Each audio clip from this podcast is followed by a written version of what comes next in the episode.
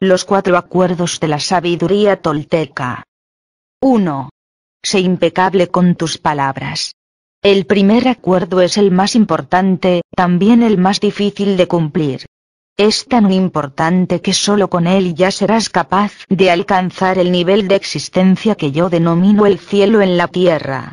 Parece ser un acuerdo muy simple, pero es sumamente poderoso. ¿Por qué tus palabras? Porque constituyen el poder que tienes para crear. Son un don que proviene directamente de Dios. En la Biblia, el Evangelio de San Juan empieza diciendo, en el principio existía el verbo, y el verbo estaba con Dios, y el verbo era Dios. Mediante las palabras expresas tu poder creativo, lo revelas todo. Independientemente de la lengua que hables, tu intención se pone de manifiesto a través de las palabras. Lo que sueñas, lo que sientes y lo que realmente eres, lo muestras por medio de las palabras. Son la herramienta más poderosa que tienes como ser humano, el instrumento de la magia. Pero son como una espada de doble filo. Pueden crear el sueño más bello o destruir todo lo que te rodea. Uno de los filos es el uso erróneo de las palabras, que crea un infierno en vida. El otro es la impecabilidad de las palabras, que solo engendrará belleza, amor y el cielo en la tierra. Según cómo las utilices, las palabras te liberarán o te esclavizarán aún más de lo que imaginas. Toda la magia que posees se basa en tus palabras. Son pura magia, y si las utilizas mal, se convierten en magia negra. Esta magia es tan poderosa, que una sola palabra puede cambiar una vida o destruir a millones de personas. Hace años, en Alemania, mediante el uso de las palabras, un hombre manipuló a un país entero de gente muy inteligente. Los llevó a una guerra mundial solo con el poder de sus palabras. La mente humana es como un campo fértil en el que continuamente se están plantando semillas. Las semillas son opiniones, ideas y conceptos. Tú plantas una semilla, un pensamiento y este crece. Las palabras son como semillas, y la mente humana es muy fértil. El único problema es que, con demasiada frecuencia, es fértil para las semillas del miedo. Todas las mentes humanas son fértiles, pero solo para la clase de semilla para la que están preparadas. Lo importante es descubrir para qué clase de semillas es fértil nuestra mente y prepararla para recibir las semillas del amor. Todo ser humano es un mago, y por medio de las palabras, puede hechizar a alguien o liberarlo de un hechizo. Continuamente estamos lanzando hechizos con nuestras opiniones. Por ejemplo, me encuentro con un amigo y le doy una opinión que se me acaba de ocurrir. Le digo, veo en tu cara el color de los que acaban teniendo cáncer. Si escucha esas palabras y está de acuerdo, desarrollará un cáncer en menos de un año. Ese es el poder de las palabras. Durante nuestra domesticación, nuestros padres y hermanos expresaban sus opiniones sobre nosotros sin pensar. Nosotros nos creíamos lo que nos decían y vivíamos con el miedo que nos provocaban sus opiniones. Este acuerdo es muy difícil de romper y es posible que te lleve a realizar muchas cosas con el único fin de convencerte de que realmente eres estúpido. Puede que hagas algo y te digas a ti mismo, me gustaría ser inteligente, pero debo de ser estúpido, porque si no lo fuera, no habría hecho esto. La mente se mueve en cientos de direcciones diferentes y podríamos pasarnos días enteros atrapados únicamente por la creencia en nuestra propia estupidez. Pero un día alguien capta tu atención y con palabras te hace saber que no eres estúpido crees lo que esa persona dice y llegas a un nuevo acuerdo. Y el resultado es que dejas de sentirte o de actuar como un estúpido. Se ha roto todo el hechizo solo con la fuerza de las palabras. Y a la inversa, si crees que eres estúpido y alguien capta tu atención y te dice, sí, realmente eres la persona más estúpida que jamás he conocido, el acuerdo se verá reforzado y se volverá todavía más firme. Veamos ahora lo que significa la palabra impecabilidad. Significa sin pecado. Impecable proviene del latín peccatus, que quiere decir pecado. El im significa sin, de modo que impecable quiere decir sin pecado. Las religiones hablan del pecado y de los pecadores, pero entendamos qué significa realmente pecar. Un pecado es cualquier cosa que haces y que va contra ti. Todo lo que sientas, creas o digas que vaya contra ti es un pecado. Vas contra ti cuando te juzgas y te culpas por cualquier cosa. No pecar es hacer exactamente lo contrario. Ser impecable es no ir contra ti mismo. Cuando eres impecable, asumes la responsabilidad de tus actos, pero sin juzgarte ni culparte. Desde este punto de vista, todo el concepto de pecado deja de ser algo moral o religioso para convertirse en una cuestión de puro sentido común. El pecado empieza con el rechazo de uno mismo. El mayor pecado que cometes es rechazarte a ti mismo. En términos religiosos, el autorrechazo es un pecado mortal, es decir, que te conduce a la muerte. En cambio, la impecabilidad te conduce a la vida. Ser impecable con tus palabras es no utilizarlas contra ti mismo. Si te veo en la calle y te llamo estúpido, puede parecer que utilizo esa palabra contra ti pero en realidad la utilizo contra mí mismo, porque tú me odiarás por ello y tu odio no será bueno para mí. Por lo tanto, si me enfurezco y con mis palabras te envío todo mi veneno emocional, las estoy utilizando en mi contra. Si me amo a mí mismo, expresaré ese amor en mis relaciones contigo y seré impecable con mis palabras, porque la acción provoca una reacción semejante. Si te amo, tú me amarás. Si te insulto, me insultarás. Si siento gratitud por ti, tú la sentirás por mí. Si soy egoísta contigo, tú lo serás conmigo. Si utilizo mis palabras para hechizarte, tú emplearás las tuyas para hechizarme a mí. Ser impecable con tus palabras significa utilizar tu energía correctamente, en la dirección de la verdad y del amor por ti mismo. Si llegas a un acuerdo contigo para ser impecable con tus palabras, eso bastará para que la verdad se manifieste a través de ti y limpie todo el veneno emocional que hay en tu interior. En el infierno, el poder de las palabras se emplea de un modo totalmente erróneo. Las usamos para maldecir, para culpar, para reprochar, para destruir. También las utilizamos correctamente, por supuesto, pero no lo hacemos muy a menudo.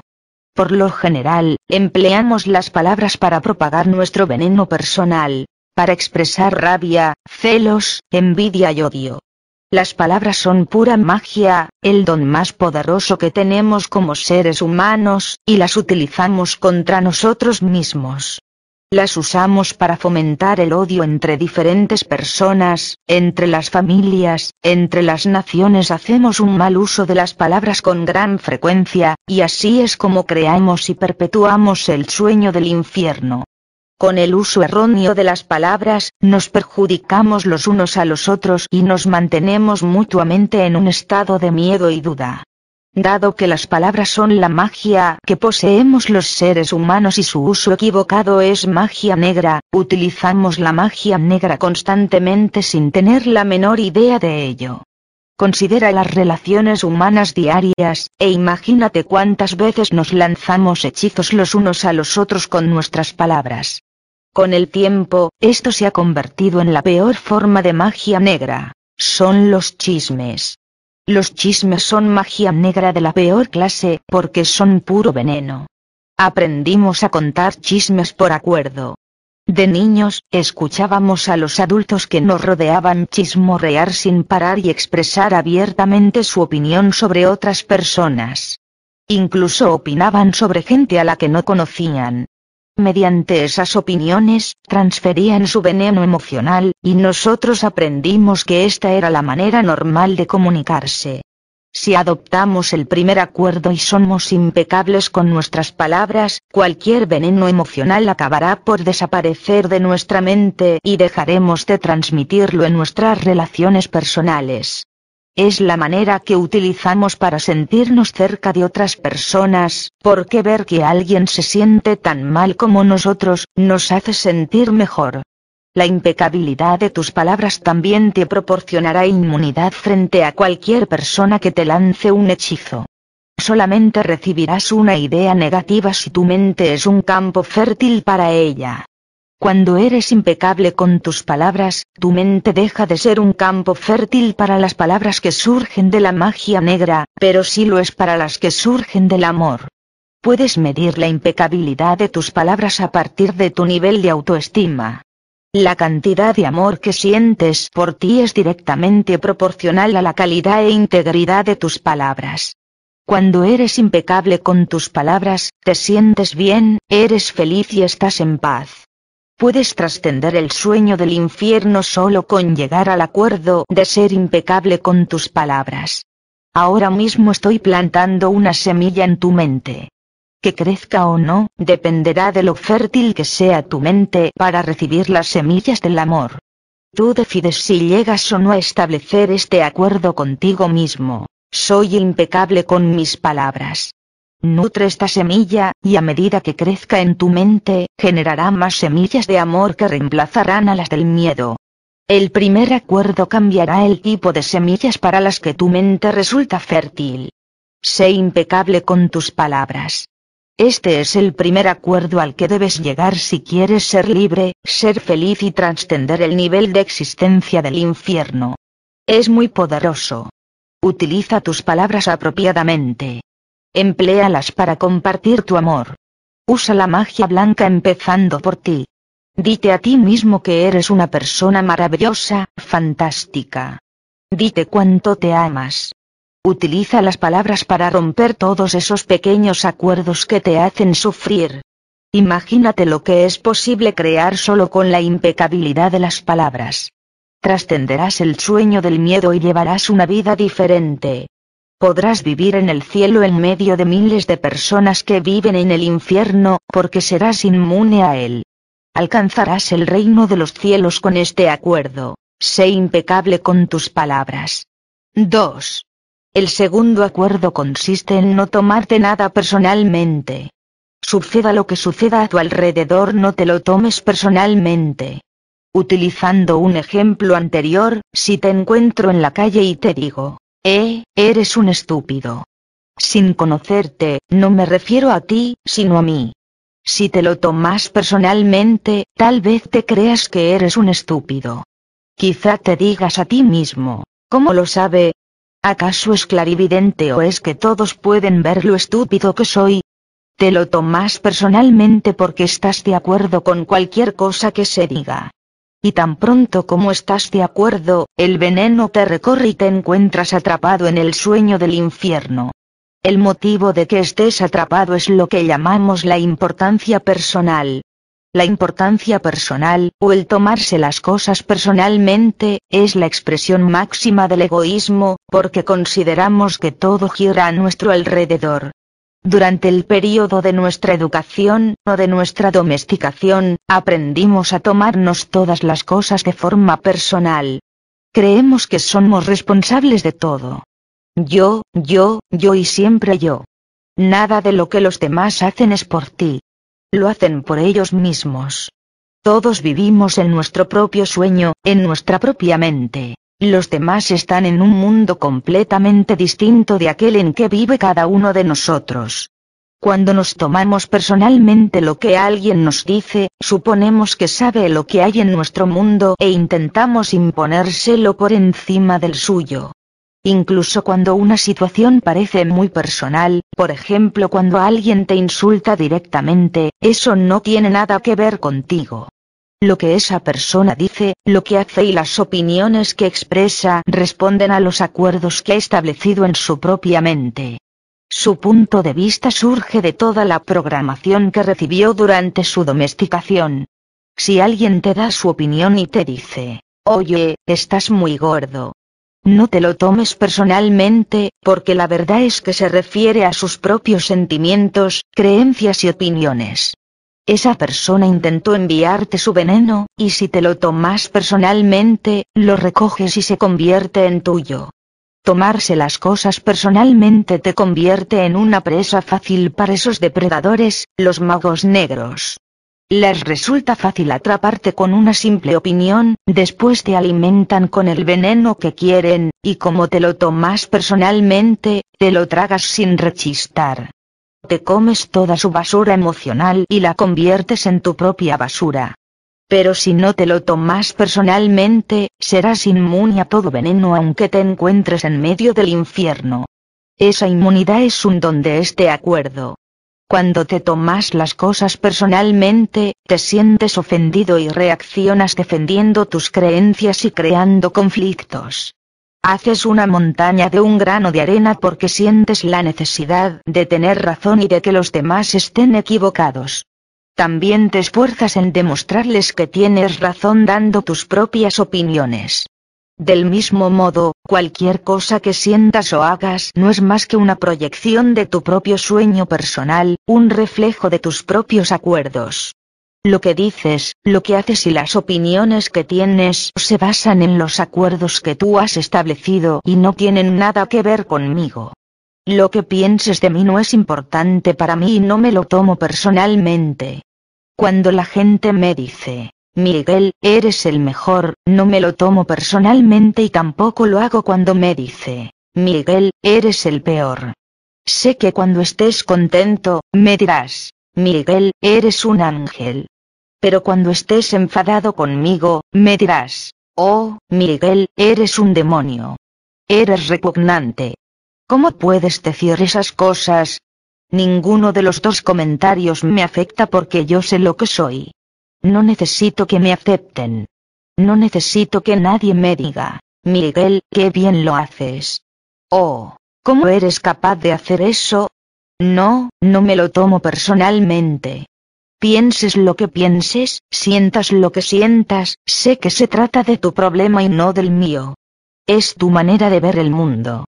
No me lo tomo de un modo personal porque te refieres a ti mismo y no a mí. Los demás tienen sus propias opiniones según su sistema de creencias, de modo que nada de lo que piensen de mí estará realmente relacionado conmigo, sino con ellos. Es posible que incluso me digas, Miguel, lo que dices me duele. Pero lo que te duele no es lo que yo digo, sino las heridas que tienes y que yo he rozado con lo que he dicho. Eres tú mismo quien se hace daño. No me lo puedo tomar personalmente en modo alguno, y no porque no crea ni confíe en ti, sino porque sé que ves el mundo con distintos ojos, con los tuyos. Creas una película entera en tu mente y en ella tú eres el director, el productor y el protagonista. Todos los demás tenemos papeles secundarios. Es tu película. La manera en que ves esa película se basa en los acuerdos que has establecido con la vida. Tu punto de vista es algo personal tuyo.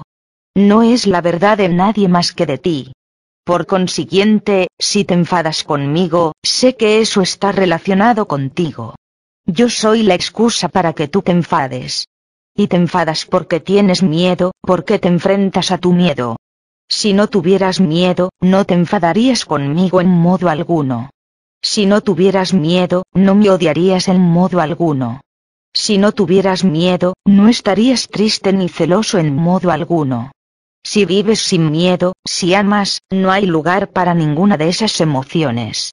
Si no tienes ninguna de esas emociones, lógicamente te sientes bien. Cuando te sientes bien, todo lo que te rodea está bien. Cuando todo lo que te rodea es magnífico, todo te hace feliz.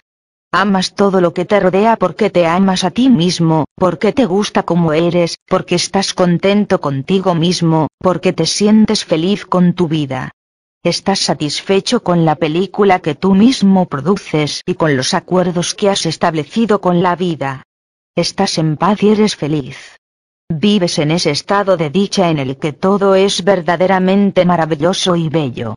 En ese estado de dicha, estableces una relación de amor con todo lo que percibes en todo momento. Sea lo que sea lo que la gente haga, piense o diga, no te lo tomes personalmente. Si te dice que eres maravilloso, no lo dice por ti. Tú sabes que eres maravilloso.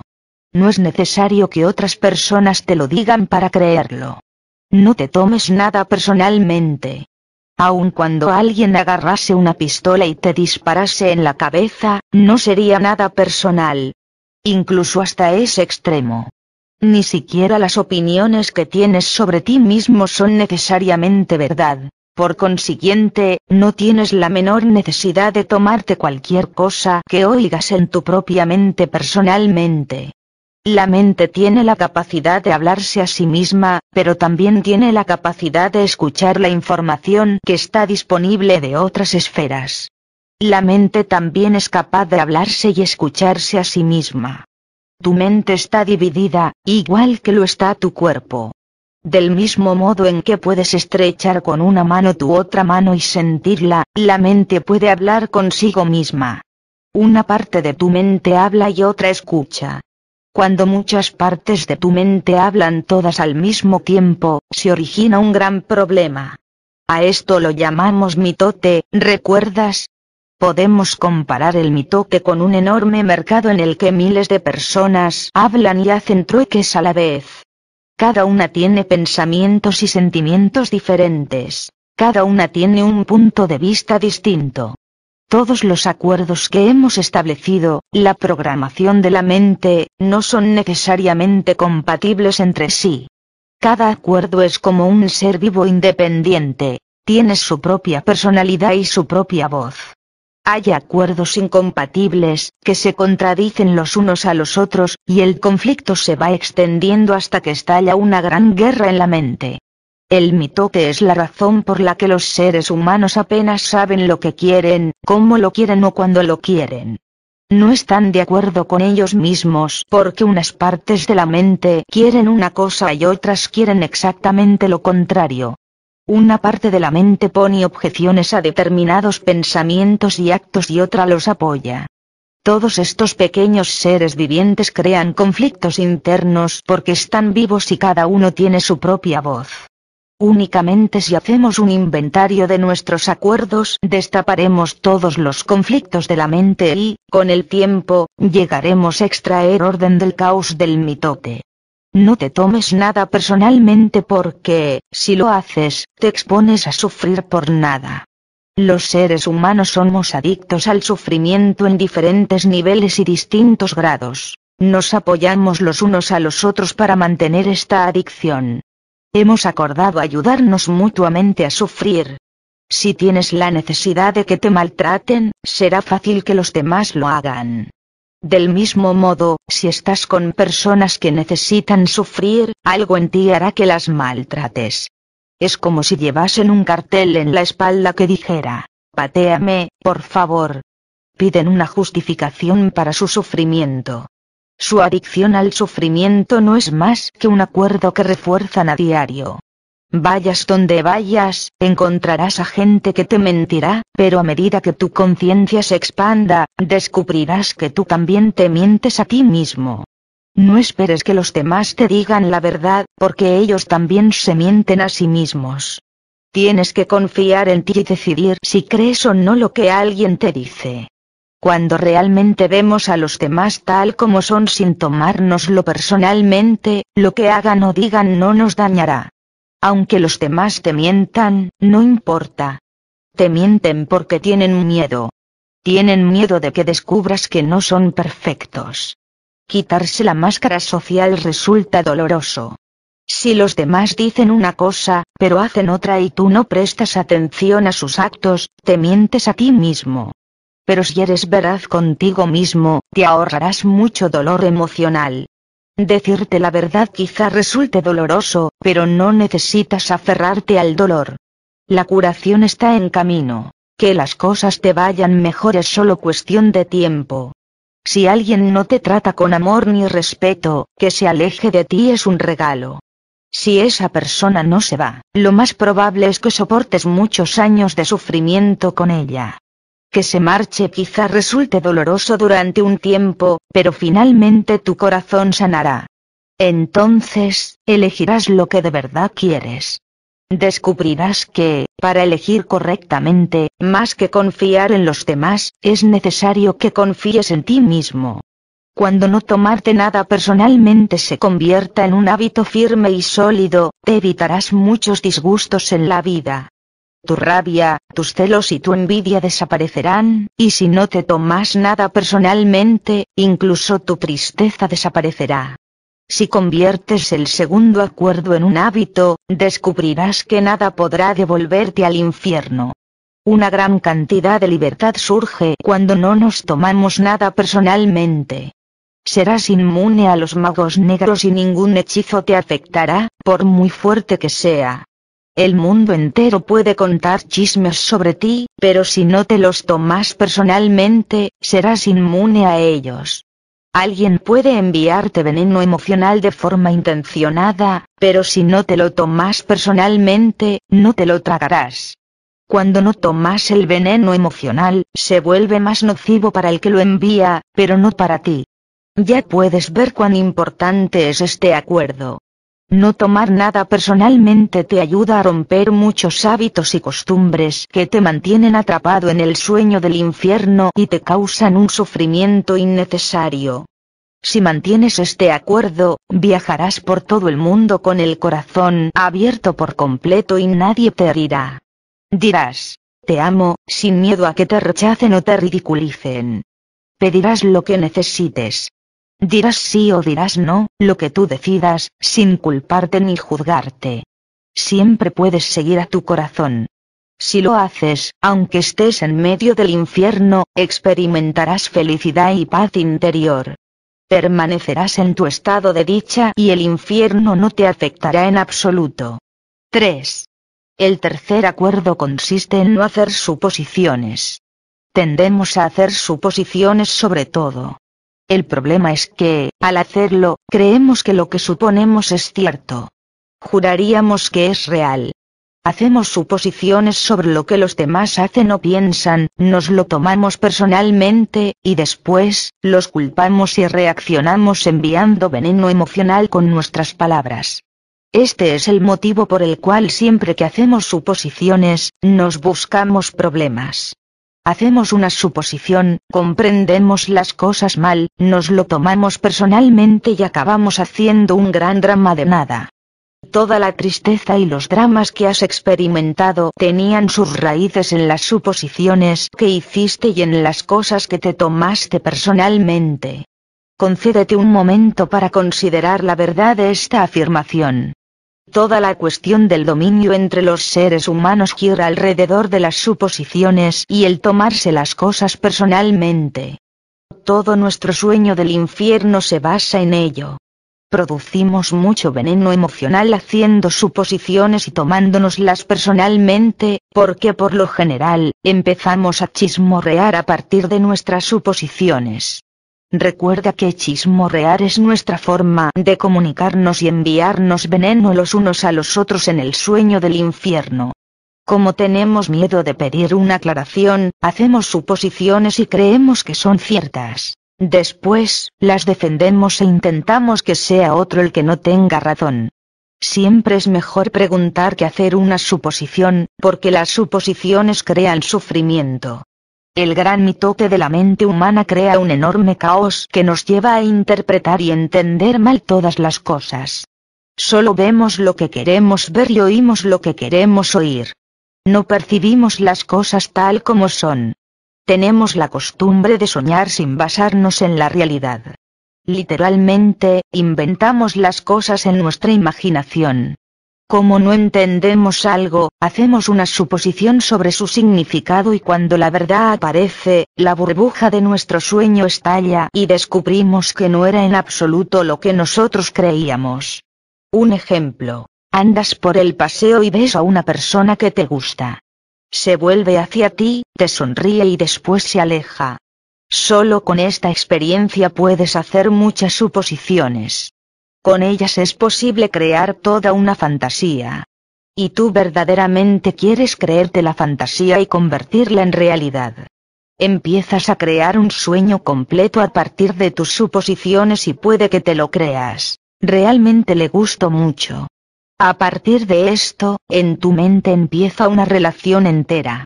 Quizás, en tu mundo de fantasía, hasta llegues a casarte con esa persona, pero la fantasía está en tu mente, en tu sueño personal. Hacer suposiciones en nuestras relaciones significa buscarse problemas. A menudo, suponemos que nuestra pareja sabe lo que pensamos y que no es necesario que le digamos lo que queremos. Suponemos que hará lo que queremos porque nos conoce muy bien. Si no hace lo que creemos que debería hacer, nos sentimos realmente heridos y decimos, deberías haberlo sabido. Otro ejemplo. Decides casarte y supones que tu pareja ve el matrimonio de la misma manera que tú. Después, al vivir juntos, descubres que no es así. Esto crea muchos conflictos. Sin embargo, no intentas clarificar tus sentimientos sobre el matrimonio. El marido regresa a casa del trabajo. La mujer está furiosa y el marido no sabe por qué. Quizás sea porque la mujer hizo una suposición. No le dice a su marido lo que quiere porque supone que él la conoce tan bien que ya lo sabe, como si pudiese leer su mente. Se disgusta porque él no satisface sus expectativas. Hacer suposiciones en las relaciones conduce a muchas disputas, dificultades y malentendidos con las personas que supuestamente amamos. En cualquier tipo de relación, podemos suponer que los demás saben lo que pensamos y que no es necesario que digamos lo que queremos. Harán lo que queremos porque nos conocen muy bien. Si no lo hacen, si no hacen lo que creemos que deberían hacer, nos sentimos heridos y pensamos, ¿cómo ha podido hacer eso? Debería haberlo sabido. Suponemos que la otra persona sabe lo que queremos. Creamos un drama completo porque hacemos esta suposición y después añadimos otras más encima de ella. El funcionamiento de la mente humana es muy interesante. Necesitamos justificarlo, explicarlo y comprenderlo todo para sentirnos seguros. Tenemos millones de preguntas que precisan respuesta porque hay muchas cosas que la mente racional es incapaz de explicar. No importa si la respuesta es correcta o no por sí sola, bastará para que nos sintamos seguros. Esta es la razón por la cual hacemos suposiciones. Si los demás nos dicen algo, hacemos suposiciones, y si no nos dicen nada, también las hacemos para satisfacer nuestra necesidad de saber y reemplazar la necesidad de comunicarnos.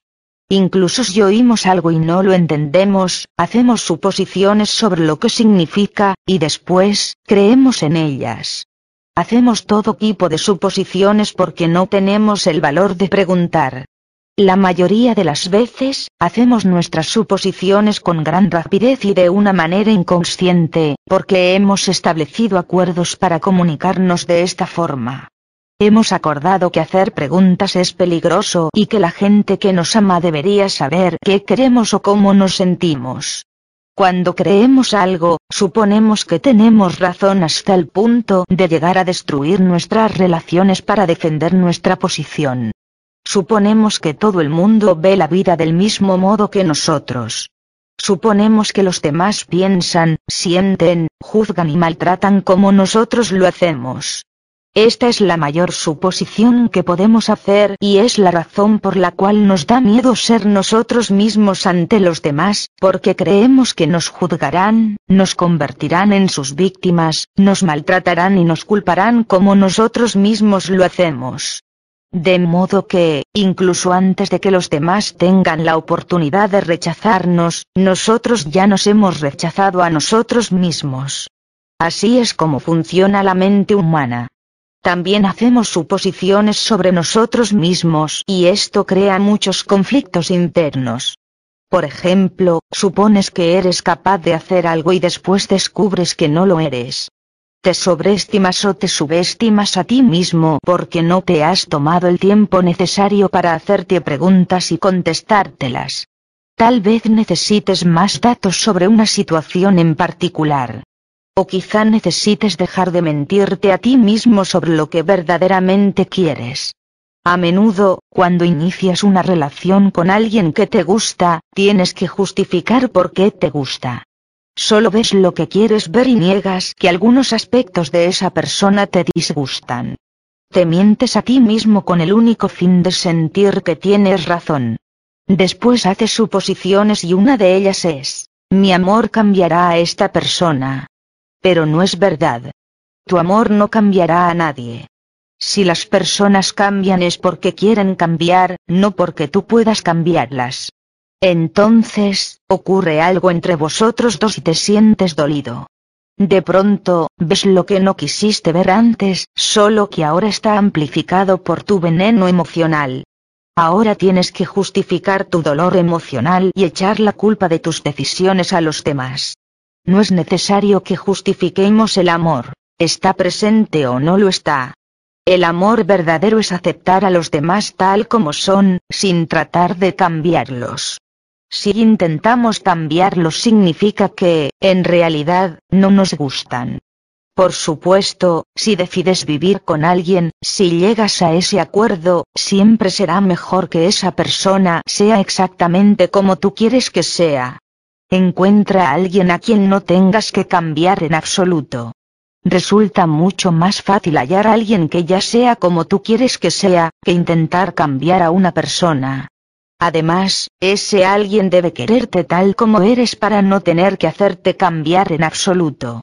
Si otras personas piensan que tienes que cambiar, eso significa que, en realidad, no te aman tal como eres.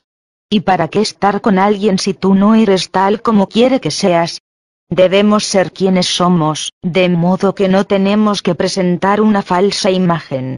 Si me amas tal como soy, muy bien, tómame. Si no me amas tal como soy, muy bien, adiós. Búscate a otro. Quizás suene duro, pero este tipo de comunicación significa que los acuerdos personales que establecemos con los demás son claros e impecables. Imagínate tan solo el día en que dejes de suponer cosas de tu pareja, y a la larga, de cualquier otra persona de tu vida. Tu manera de comunicarte cambiará completamente y tus relaciones ya no sufrirán más a causa de conflictos creados por suposiciones equivocadas. La manera de evitar las suposiciones es preguntar. Asegúrate de que las cosas te queden claras. Si no comprendes alguna, ten el valor de preguntar hasta clarificarlo todo lo posible, e incluso entonces, no supongas que lo sabes todo sobre esa situación en particular.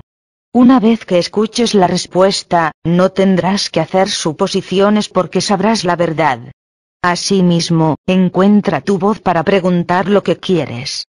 Todo el mundo tiene derecho a contestarte sí o no, pero tú siempre tendrás derecho a preguntar. Del mismo modo, todo el mundo tiene derecho a preguntarte y tú tienes derecho a contestar sí o no. Si no entiendes algo, en lugar de hacer una suposición, es mejor que preguntes y que seas claro. El día que dejes de hacer suposiciones, te comunicarás con habilidad y claridad, libre de veneno emocional. Cuando ya no hagas suposiciones, tus palabras se volverán impecables. Con una comunicación clara, todas tus relaciones cambiarán, no solo la que tienes con tu pareja, sino también todas las demás. No será necesario que hagas suposiciones porque todo se volverá muy claro. Esto es lo que yo quiero y esto es lo que tú quieres. Si nos comunicamos de esta manera, nuestras palabras se volverán impecables. Si todos los seres humanos fuésemos capaces de comunicarnos de esta manera, con la impecabilidad de nuestras palabras, no habría guerras, ni violencia ni disputas. Solo con que fuésemos capaces de tener una comunicación buena y clara, todos nuestros problemas se resolverían. Este es, pues, el tercer acuerdo. No hagas suposiciones. 4. El cuarto acuerdo haz siempre lo máximo que puedas solo hay un acuerdo más, pero es el que permite que los otros tres se conviertan en hábitos profundamente arraigados. El cuarto acuerdo se refiere a la realización de los tres primeros. Haz siempre lo máximo que puedas. Bajo cualquier circunstancia, haz siempre lo máximo que puedas, ni más ni menos. Pero piensa que eso va a variar de un momento a otro. Todas las cosas están vivas y cambian continuamente, de modo que, en ocasiones, lo máximo que podrás hacer tendrá una gran calidad, y en otras no será tan bueno. Cuando te despiertas renovado y lleno de vigor por la mañana, tu rendimiento es mejor que por la noche cuando estás agotado. Lo máximo que puedas hacer será distinto cuando estés sano que cuando estés enfermo, o cuando estés sobrio que cuando hayas bebido. Tu rendimiento dependerá de que te sientas de maravilla y feliz o disgustado, enfadado o celoso. En tus estados de ánimo diarios, lo máximo que podrás hacer cambiará de un momento a otro, de una hora a otra, de un día a otro. También cambiará con el tiempo. A medida que vayas adquiriendo el hábito de los cuatro nuevos acuerdos, tu rendimiento será mejor de lo que solía ser. Independientemente del resultado, sigue haciendo siempre lo máximo que puedas, ni más ni menos. Si intentas esforzarte demasiado para hacer más de lo que puedes, gastarás más energía de la necesaria y, al final, tu rendimiento no será suficiente. Cuando te excedes, agotas tu cuerpo y vas contra ti, y por consiguiente te resulta más difícil alcanzar tus objetivos. Por otro lado, si haces menos de lo que puedes hacer, te sometes a ti mismo a frustraciones, juicios, culpas y reproches. Limítate a hacer lo máximo que puedas, en cualquier circunstancia de tu vida. No importa si estás enfermo o cansado, si siempre haces lo máximo que puedas, no te juzgarás a ti mismo en modo alguno. Y si no te juzgas, no te harás reproches, ni te culparás ni te castigarás en absoluto. Si haces siempre lo máximo que puedas, romperás el fuerte hechizo al que estás sometido. Había una vez un hombre que quería trascender su sufrimiento, de modo que se fue a un templo budista para encontrar a un maestro que le ayudase. Se acercó a él y le dijo, Maestro, si medito cuatro horas al día, ¿cuánto tiempo tardaré en alcanzar la iluminación? El maestro le miró y le respondió, si meditas cuatro horas al día, tal vez lo consigas dentro de diez años. El hombre, pensando que podía hacer más, le dijo, Maestro, ¿y si medito ocho horas al día, cuánto tiempo tardaré en alcanzar la iluminación? El maestro le miró y le respondió, si meditas ocho horas al día, tal vez lo lograrás dentro de veinte años. ¿Pero por qué tardaré más tiempo si medito más? preguntó el hombre. El maestro contestó, no estás aquí para sacrificar tu alegría ni tu vida. Estás aquí para vivir, para ser feliz y para amar. Si puedes alcanzar tu máximo nivel en dos horas de meditación, pero utilizas ocho, solo conseguirás agotarte, apartarte del verdadero sentido de la meditación y no disfrutar de tu vida. Haz lo máximo que puedas y tal vez, aprenderás que independientemente del tiempo que medites, puedes vivir, amar y ser feliz. Si haces lo máximo que puedas, vivirás con gran intensidad. Serás productivo y serás bueno contigo mismo porque te entregarás a tu familia, a tu comunidad, a todo. Pero la acción es lo que te hará sentir inmensamente feliz. Siempre que haces lo máximo que puedes, actúas. Hacer lo máximo que puedas significa actuar porque amas hacerlo, no porque esperas una recompensa. La mayor parte de las personas hacen exactamente lo contrario. Solo emprenden la acción cuando esperan una recompensa y no disfrutan de ella. Y ese es el motivo por el que no hacen lo máximo que pueden. Por ejemplo, la mayoría de las personas van a trabajar y piensan únicamente en el día de pago y en el dinero que obtendrán por su trabajo. Están impacientes esperando a que llegue el viernes o el sábado, el día en el que reciben su salario y pueden tomarse unas horas libres. Trabajan por su recompensa y el resultado es que se resisten al trabajo.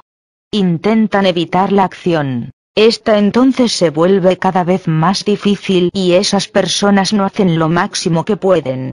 Trabajan muy duramente durante toda la semana, soportan el trabajo, soportan la acción, no porque les guste, sino porque sienten que es lo que deben hacer. Tienen que trabajar porque han de pagar el alquiler y mantener a su familia. Son personas frustradas y cuando reciben su paga, no se sienten felices. Tienen dos días para descansar, para hacer lo que les apetezca y qué es lo que hacen. Intentan escaparse. Se emborrachan porque no se gustan a sí mismos. No les gusta su vida. Cuando no nos gusta como somos, nos herimos de muy diversas maneras. Sin embargo, si emprendes la acción por el puro placer de hacerlo, sin esperar una recompensa, descubrirás que disfrutas de cada cosa que llevas a cabo. Las recompensas llegarán, pero tú no estarás apegado a ellas. Si no esperas una recompensa, es posible que incluso llegues a conseguir más de lo que hubieses imaginado. Si nos gusta lo que hacemos y si siempre hacemos lo máximo que podemos, entonces disfrutamos realmente de nuestra vida. Nos divertimos, no nos aburrimos y no nos sentimos frustrados. Cuando haces lo máximo que puedes, no le das al juez la oportunidad de que dicte sentencia y te considere culpable. Si has hecho lo máximo que podías y el juez intenta juzgarte basándose en tu libro de la ley, tú tienes la respuesta. Hice lo máximo que podía. No hay reproches. Esta es la razón por la cual siempre hacemos lo máximo que podemos. No es un acuerdo que sea fácil de mantener, pero te hará realmente libre. Cuando haces lo máximo que puedes, aprendes a aceptarte a ti mismo, pero tienes que ser consciente y aprender de tus errores. Eso significa practicar, comprobar los resultados con honestidad y continuar practicando. Así se expande la conciencia. Cuando haces lo máximo que puedes no parece que trabajes, porque disfrutas de todo lo que haces. Sabes que haces lo máximo que puedes cuando disfrutas de la acción o la llevas a cabo de una manera que no te repercute negativamente. Haces lo máximo que puedes porque quieres hacerlo, no porque tengas que hacerlo, ni por complacer al juez o a los demás. Si emprendes la acción porque te sientes obligado, entonces, de ninguna manera harás lo máximo que puedas. En ese caso, es mejor no hacerlo. Cuando haces lo máximo que puedes, siempre te sientes muy feliz. Por eso lo haces. Cuando haces lo máximo que puedes por el mero placer de hacerlo, emprendes la acción porque disfrutas de ella.